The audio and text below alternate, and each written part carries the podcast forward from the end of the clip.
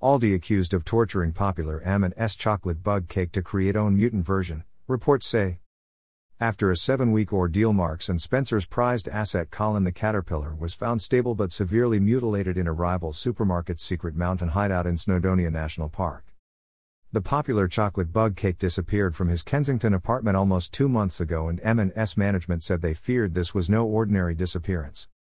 According to reports,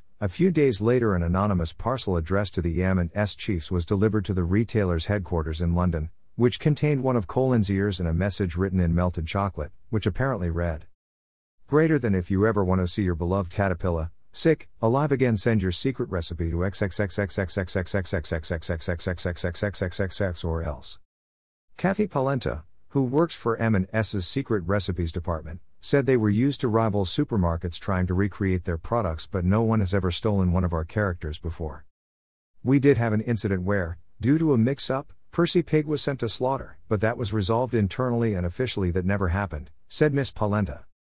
After a thorough internal investigation which proved fruitless, Marks and Spencer brought in a highly recommended recently divorced private investigator, Joe Hazel, who has a reputation for his straight talking, no nonsense investigating with a side of alcoholism.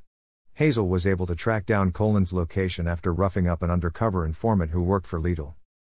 The information led Hazel to a secret mountain lair in Snowdonia National Park where Colin was found inside a laboratory in a reinforced Take tin.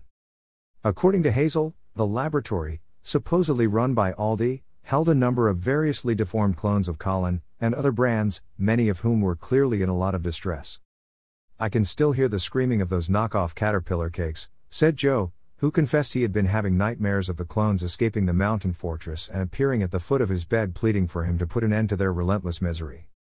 Aldi bosses deny the kidnapping allegations and insist they are unaware of any secret hideouts in the North Wales mountains, despite a number of sightings in the Carnarvon area of a mangled chocolate caterpillar slithering about in people's gardens screaming for someone to kill it. Colin has since been returned to his family home in London, and has undergone extensive surgery to repair the bits of him that were cut off, including his ear, face, and backside.